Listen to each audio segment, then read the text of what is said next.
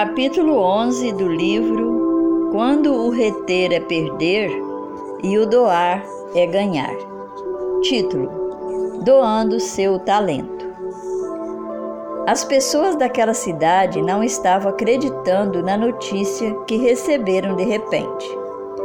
Uma senhora que só vivia para fazer o bem e usava todo o seu talento para ajudar o próximo tinha acabado de falecer. Isso não podia ser verdade. Muitas pessoas apavoradas e angustiadas corriam até sua casa para comprovar a velocidade dessa notícia, tendo dentro do seu íntimo a esperança de que tal informação fosse falsa. Mas ao chegarem à casa daquela bondosa mulher, comprovaram que ela verdadeiramente havia morrido. E diante dessa triste notícia, não restava outra coisa a não ser chorar e lamentar. Rapidamente uma multidão se aglomerou em frente à sua casa, chorando desesperadamente, como que tivessem perdido alguém muito próximo. Não um parente qualquer, mas uma mãe caridosa, bondosa e amável que havia vivido para ser útil ao seu próximo. Um a um iam contando o que ela havia realizado por eles e mostrando as doações que ela havia feito. E agora? Quem iria substituir aquela senhora tão bondosa? Como eles iriam viver sem ela? Diante desse impasse, chamaram a Pedro para ver o que poderia ser feito para resolver aquela perda inigualável.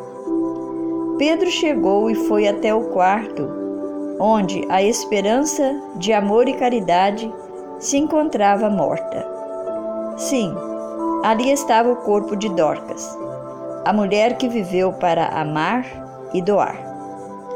Diante da grande tristeza ao redor, Pedro pediu ajuda a Deus para devolver a vida àquela que havia doado seu talento para servir. Deus ouviu a oração de Pedro e, para a alegria de todos, aquela que vivera para amar recebeu a vida de volta para continuar fazendo o que havia começado. Ela que sempre aprendeu a doar amor e talento, acabou recebendo de volta a sua vida, pois essa tinha sentido para ela e também para o seu semelhante ela ressuscitou para a alegria de todos. Como Dorcas. Semelhante a Dorcas, existem muitas pessoas hoje que têm usado sua vida para ser uma bênção ao seu semelhante. Pessoas que são incansáveis em seu labor não medem esforços para ver seu próximo feliz. Elas são o coração os braços e as pernas de Deus aqui na terra.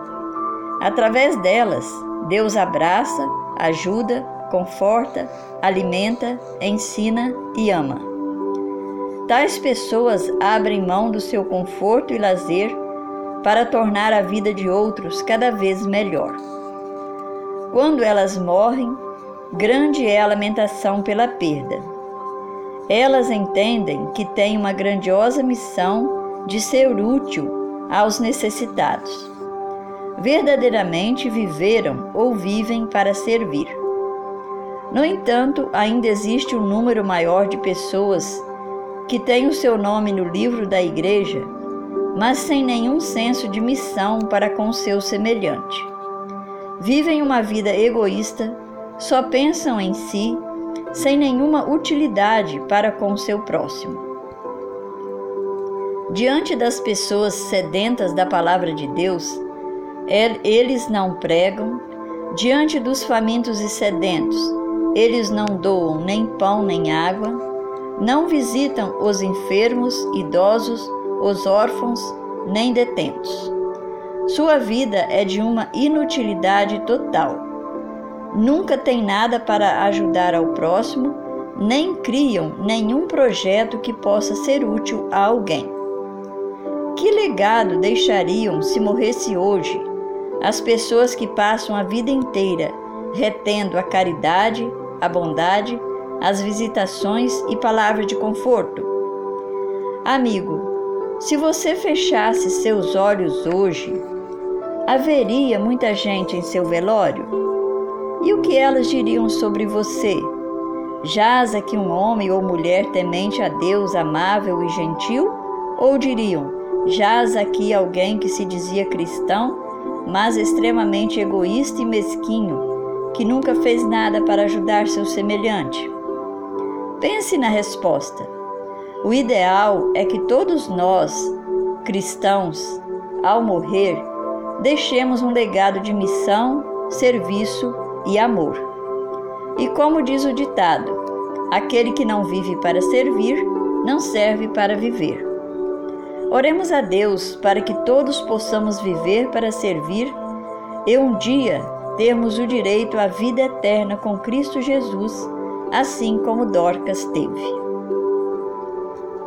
História baseada em Atos, capítulo 9, do verso 36 ao 43.